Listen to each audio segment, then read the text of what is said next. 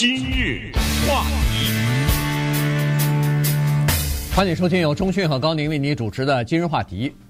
在南卡州的一个法庭呢，现在正在审理一个谋杀案啊。这个案子呢，照理说在美国，呃，恨不得是很多哈，但是这个案子呢，偏偏就引起了呃美国全国的关注和兴趣。原因就是这案子里边呢，好像还有案子。这个案子里边呢，经常会出现一些匪夷所思的这个转折啊，然后呢，人们好像就在当这个看电视剧似的，在一集一集的在看啊。这个案子已经审理了差不多四个星期了，呃，今天还在审理呢。估计呢，说是下个星期大概就会呃进行这个闭门研议的阶段，要进行判刑，是最后的进入到终局了哈。所以我们今天就把这个案子呢跟大家。呃，里边的这个来龙去脉，暗中埋藏着什么的呃玄机或者什么样的其他的案子相牵牵连的呢？我们都跟大家来讲一下。这样的话，以后你追追这个剧的时候呢，你就知道这个案子发生什么了。呃，现在到哪儿了？呃，不过呢，在这也先告诉大家一下，是吧？就是这个案子呢，用两个字概括就是离奇。呃，但是呢，既然说到追剧呢，我们也重复一下，就是这个案子的几乎全部的细节啊，在二零二一年九月十七号的那一期今日话题当中呢。我们已经讲讲给大家了。不过为什么现在要再重复呢？是因为当时那个案子刚发的时候呢，当然是有很多的头绪，也很多的证据也没有收集到。现在呢，有更多的一些情况，让我们掌握了更多的资料。呃，同时我跟高宁有时候常常开玩笑说：“哎，这话题是不是以前讲过？” 啊，他说：“连连我们都忘了，对不对？”呃，不要说我们的听众或者观众了。呃，所以在这也是告诉大家呢，就这个案子已经持续的很久了哈。回顾一下当时我们讲的呃那个情况呢，现在看来是有一些确实是已经从记忆当中呢消失了。那么我们就把这个线索捋一下啊，就是在南卡州呢有一个名门望族啊，这一家人呢专门是出检察官的，就是这家人的父亲、这家人的祖爷爷、这家人的曾祖都是这一个地区的著名的检察官啊，包括我们今天说的这个人叫 Alex Murdaugh 啊。他所工作的那个律师事务所，也是他爷爷在一百年以前创办的。他这是当地的一个著名的律师事务所里面的一个著名的律师。那他现在呢，五十四岁，坐在法庭上面面临审理，因为他涉嫌啊两条命和贪污。当然这是两个不同的案子。现在是对他审理只是两条命，就是他把他的太太和儿子。杀了他，一共两个儿子啊，他把其中一个儿子给杀了，但是他是不承认的，所以这个先是线索一啊，咱们一会儿再从这个线索一往线索二、三、四、五、六、七，再再咱们再往下引啊。嗯，这个好，简单的跟大家回顾一下，到底发生了什么事情啊？就是在二零二一年，这一说呃，差不多呃，二零二一年的七月份吧，差不多二十个月过去了，快两年了，案子才现在在开始审理。二零二一年的七月份呢，六月七号啊，六月七号呢，呃，这个九一一电话啊，接到一通报警，结果就是这个刚才所说的这个这个人哈，Alex Murdaugh 他打的啊，他说，哎呦，在我家的农场呃，或者说是在乡下的一个住所吧的一个狗窝旁边，我太太和我两个儿的儿子之一这个小儿子呢，呃，中弹倒在地上了。赶快派人来啊！赶快派警察和派这个急救人员来。他说我探过他们的呼吸，现在都已经停止呼吸了，所以赶快派医生来，派这个检查来，呃，警察来。所以这是他的这个呃报案的情况。那么这个事情呢过后哈，在十月份当然就开始呃是就等于是审理了，呃就是想了解一下到底发生什么事情。呃，这个整个的这个事情呢，就说他报案。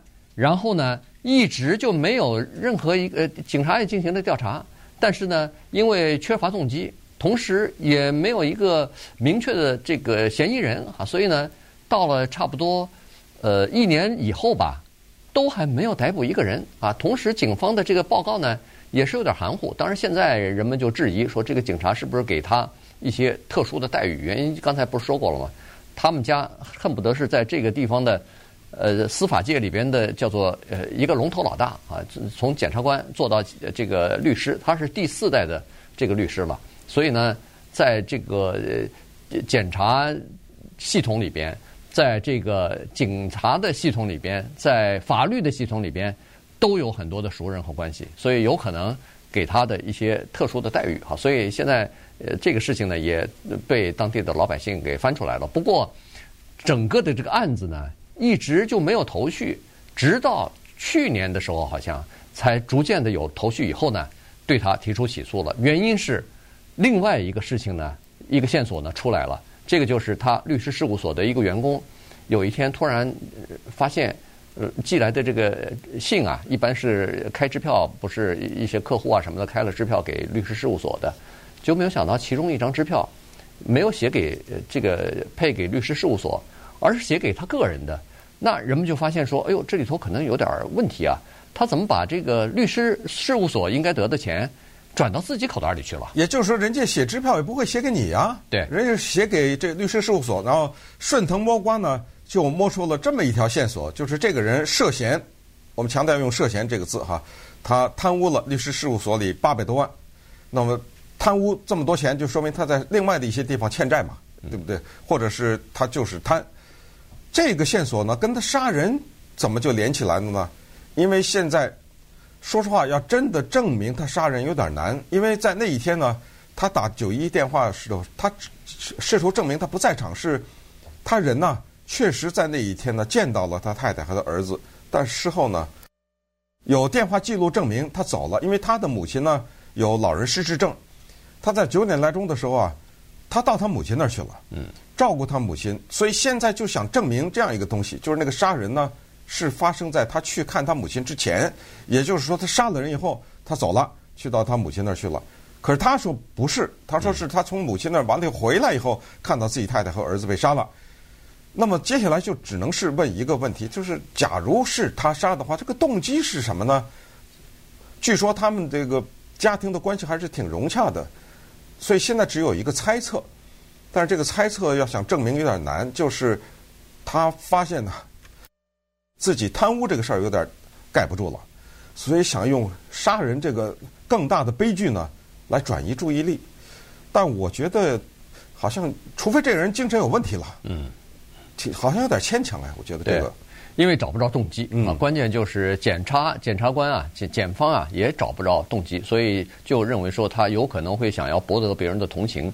那么社区的人如果觉得啊他同情的话，就这个呃可能就这什么逻辑？这叫什么逻辑啊？这当然这是检察检察官推推测出来的啊。咱们现在我说就说，假如真的是这个原因的话，那这人这这十恶不赦呀，对不对？对对对。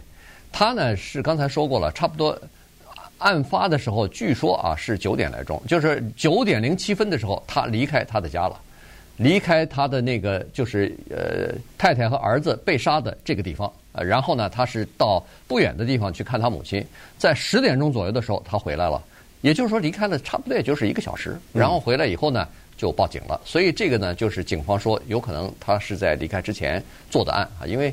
差一个小时的话，可能没准验尸官什么的，大概都不一定能验得出来。九点钟呃杀的还是十点钟杀的还不知道，也可能九点半，因为他回来的时候说已经俩人已经死了，所以呃倒在血泊之中啊，因为中弹。然后在呃检检查就是这个警察在现场呢还找到了弹壳啊什么的，所以这个就是特别的，就是特别的离奇啊。那现在呢？昨天我看他在法庭上接受审理的时候呢，他自己是承认呃两个东西啊。第一个呢是他承认他是从律师事务所偷钱了。这个事情呢，呃，当时啊就是那律师事务所的那个员工发现这个情况，报告给律师事务所之后呢，事务所就对整个的事情进行了调查。呃，主要是他偷钱这个事情哈。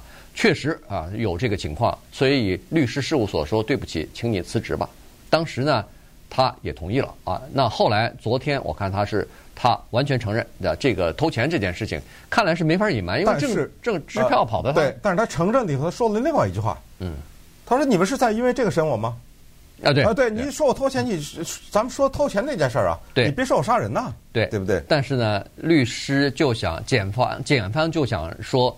这是一个撒谎成性的人，嗯，不能相信他啊！所以这是第一个他承认的。第二个，他也承认他撒谎了，因为那天他是说，比如说是我那天，嗯呃，他那个谎是说他当时没在跟他太太和儿子在一起，他现在改口了，说是在但是我离开了，去看我妈去了，对又回来了，对是这样的。但是啊他儿子拍了一张手机里头拍了一张照片，是他跟他儿子和太太嗯在一起，而且就在他所说的杀人之前没多长时间啊，一两个小时的时间里头，他跟他们是在一起的。这件事情他没他向警方撒撒谎了。警方问他当时在哪儿的时候，他肯定呃说我我不在这个地方什么的。就现在警方说，你看我拿出一个证据来，他说对我承认，我当时撒谎。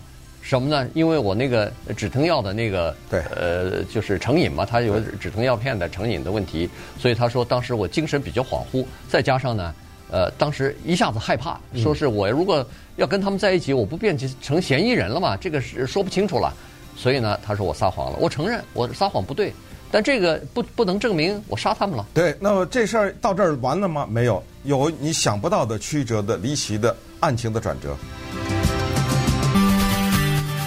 今日话题，欢迎继续收听由中讯和高宁为您主持的《今日话题》。这段时间跟大家讲的呢是南卡州哈，现在正在进行的一个呃杀人案的这么一个审理哈。那这个呃案件呢特别的离奇，所以呢跟大家稍微的聊聊一下。呃，美国的主流媒体是都在报道这件事情哈，呃，大家都津津乐道的在看整个剧情的发展，以及最后他到底是被判无罪呢，还是被判终身监禁啊？这个是一个特别有意思的这个发展。好了，刚才说了，他不是这个后来被发现，呃，在律师事务所偷钱嘛？这个事情被爆出来之后的第二天呢，在就是二零二一年的九月份的时候呢，九月四号应该是。又发生另外一件事情和他有关。这天他打电话报警了，九一一报警，说是他呀在乡间的一条小路上，他的轮胎爆了。他在换轮胎的时候，有一辆车从他旁边经过，结果车上的人对他开枪了，他头部中弹。然后呃报警以后呢，当然这个急救人员来了以后，把他送到医院去，再就是进行治疗什么的，当然没有没有生命危险。结果他这个故事啊又被拆穿了。所谓拆穿，就是人家突然后来发现说，当时并不是他所说的一个人在换轮胎，当时他身边还有另外一个人，这个人是他的远房亲戚，是一个大概远房的表弟啊，叫做那个 Curtis Smith。最后呢，他自己也承认了，呃，兜不住了，就说哦，原来是这样子，他请他的这个表弟啊，对他头上开枪，然后。他认为说这样呢，他他有一种求死，他想自杀，但是如果他自杀自己开枪打死自己的话，他那个不是还有个大儿子没死吗？他说我大儿子呢可以从我的人寿保险当中拿几百万拿一笔钱走，所以呢他说我不能自杀，所以他请他的这个表弟对他头上开枪把他打死，这样的话儿子可以拿一笔人寿保险，到底要分多少给这个他那个表弟现在还不知道。所以他一说这个，也承认这个，像警方也承认这个以后，行了，这俩人通通又被这个案件，就是什么保险诈欺呀、呃，这个阴谋自杀呀，什么这一系列的罪行呢，又这俩人又被起诉了。你说这叫什么事儿啊？对，而且让人家往他头上打了一枪，而且呢，真的打了一枪，还没打死，真的打在那个后脑勺上面了。而且呢，后来到法庭了，他那个远房亲戚来解释这个事情的时候说：“哎，别赖我啊。”是我当时是在那儿，他让我打死他，但是我没打。是什么呢？他后来呀，他想制造一个被别人杀的情况，他是自己打自己。后来呢，我上去跟他抢这个枪的时候，那枪走火了，哎，不让他自杀。我不让他自杀。你说这个也没人看到，这谁？你信谁呀？但本身这个很奇怪了吧？还没完呢，咱们再往下说。又过了一两个礼拜，在离他们家不到十分钟的地路边啊。有个年轻人死在这儿了，那么这年轻人是怎么死的呀？是被打死的，还是被车撞死的？怎什么动机？怎么回事？也不知道。但是最让我不可思议的是这个年轻人的死因，验尸无法确定他是被车撞了死，跑了，还是被枪打死的。你能相信吗？嗯，是不是？对，一个人被车撞了和被枪打死，那验尸官验不出来。我不知道为什么给了两个非常奇怪的答案。就是这个人是死在他家路边，是谁把这个人杀了呢？又不知道了。嗯，好，这个事儿还没完，咱们再往下说。二零一八年吧，他家一管家死了。对，他们这个管家呢，是为了躲一条狗啊，还是躲一个什么东西，从楼梯上摔下来。这是当时给的解释啊。那么这个管家呢，人家也有孩子啊，我是死在你家的，所以你得赔啊。最后当然有司法程序，因为怎么着有司法程序，有请律师了，然后答应了赔四百三十万，赔给这个管家的两个孩子，减去律师费，剩两百八十万。这律师吃的也够狠的哈。嗯。行，给我赔两百多万，赔给你们家人。一一年过去两年，这儿子是哪儿呢？这钱没拿到。这两百八十万到哪儿去了？对，这这里头呢是这样，就是这就是打官司的这个律师啊，和解最后不是和解四百三十万和解吗？这两这个律师呢是 Alex Murda 他介绍的，所以这钱可能跑到他口袋里去了。当然事后也证实，他也承认了，这钱又是被他给迷了。他他等于是让保险公司付了这个这个他他家保姆死的这个钱，那和和解了嘛？就等于付给律师了。哎，付给律师，律师拿走自己一部分，剩下那个显然又开给他了，就开给他了。对了，哎，他他自己也承认了，他是说对，确实我欠人家那个管家的两个孩子四百三十万啊，他自己后来呃也承认这件事情了，呃，所以这个整个的情况就感觉现在那个。呃，那两个儿子现在质疑了，说你是说我妈呃在一条狗的身上绊了一下，从楼梯上摔下来，我都怀疑这是不是真的，是不是你制造的这个死亡事件，就是想要保险公司赔一笔钱，对不对？对，问问题是在这儿哈，就是如果是叫做所谓非自然死亡的话，在美国的法律上是必须验尸的。对，为什么这个女的管家没有验尸，草草的就埋葬了？嗯，这是怎么回答这个问题？这个特别的，而且她死亡证书上写的是自然，自然哎，自然原因死亡。然后也就签了字，也就这么算了。你说这个事儿怪不怪？你说这个案子完了吗？还没完呢。再比那个他儿子啊被打死早那么一段时间呢，一两年吧。他儿子啊有一次就是被打死的这个儿子，小儿子，呃，有一次开船，要不就是吸毒了，要不就是酗酒了，反正呢。好像是这处在一种神志不清的状态，结果这船就撞了。撞了以后他没事儿，人家那个船上有一个十九岁还是多少的？是十九岁吗？十九岁。对，有一个十九岁的年轻人，人家死了。那你想一想，在法律上说，因为你神志不清导致我们家孩子死了，这你得赔吧？这个背后有法律诉讼吧？这个没讲清楚，所以这个。案子开船的这个案子跟后来这个小儿子被打死又有什么关系呢？因为这个今天被审的这个律师呢，他试图想建立这么一种动机，是说那家啊死了孩子那家人了，回来报复来了，来杀哎来杀我儿子来了，是我儿子把人家的孩子给弄死了，所以人家来报复来。当然这没有任何证据了，嗯，我只说这些交织在一起的头绪。特别的麻烦，对，因为他那个船撞了以后呢，船上不止一个人啊，不止一个乘客啊，好几个孩子，因为他当时十九岁，呃，那个被淹死的也是十九岁，可能都是年轻人啊，在酒上，呃，在这个船上喝喝酒啊什么的疯啊，呃，结果好几个人落水，当然后来几个人都上来了，呃，没事儿，但是一个人被淹死了。后来呢，这个 Alex Murdaugh 呢，他就说他儿子后来就经常受到威胁，就是刚才中勋所说的。他想把这个东西变成一个杀人动机啊，所以现在还不清楚这个事情呢，是他的儿子就被警方以刑事罪的这个罪名呢，等于是提出起诉了。嗯，现在是处于叫做保释期间，就没有想到在保释期间被打死了。嗯，现在这个案子还不清楚。保姆这个案子，警方是说，既然保姆的儿子已经提出来有可疑质疑，所以现在决定呃得得到家人的同意。决定要从那个棺材里头把那个呃保姆挖出来，对，挖出来以后要进行验尸，看看到底情况怎么样。我不知道这个验尸能验出什么呃问题来。如果是专业的人士，他们可以会。对对对，呃，反正不管怎么样，这个是案子，这两个案子要重新调查。还有就是刚才所说的一个年轻人在路上死的那个案子，现在警方说我们要重新调查，但是。呃，记者或者是法庭方面问，到底是调查什么？为什么你要重新把这个案子拿出来？人家说，凡是和他有关的，在最近这一两年离奇死亡的，我们都要进行重新调查。当然，现在还没有任何证据和方向，但是呃，调查总是要重新开始。那这个到底跟他有没有关系？现在还不清楚。哎，想到他的祖上，他的爸爸、嗯、他的爷爷、他的曾祖，那么辉煌，那么的辉煌，在这个地区影响力这么大，人家说富不过三代，他是这第四代了对啊，对不对？到了第四代，没想到居然落魄和。倒霉到，也这个不能用倒霉啊，这不是他倒霉，就是居然是到了这样的一个境地。